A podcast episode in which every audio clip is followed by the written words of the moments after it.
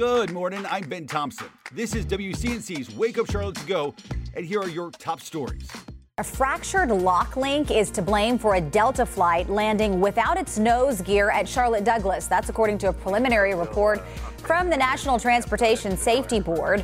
The emergency landing happened on June 28th.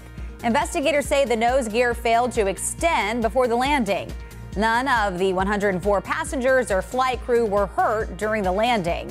The malfunctioning lock link was sent to the NTSB's materials laboratory for examination. Three separate crashes on 45 in Pineville causing major backups Tuesday.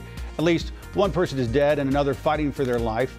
This is video from last crash uh, last night when a person was seriously injured just before 7 p.m. The outer loop was shut down for hours near Park Road. Medic telling us one person was killed in that particular crash around 12:30 uh, Tuesday.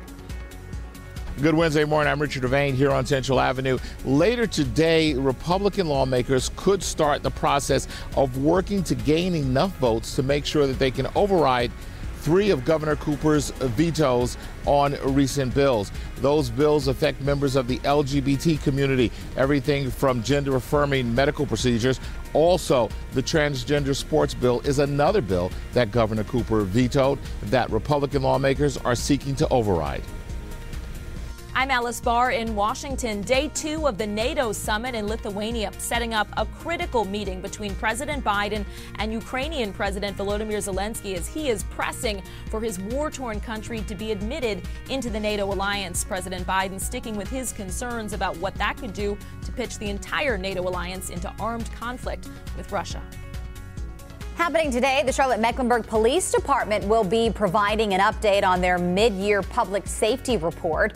The briefing will be held in the command center of the Law Enforcement Center in Uptown at 1030. Thanks for listening. You can find all these stories and more right now on WCNC.com. Join the Wake Up Charlotte team weekday mornings on WCNC Charlotte from 4:30 to 7 a.m. Like and subscribe to our podcast and tell a friend.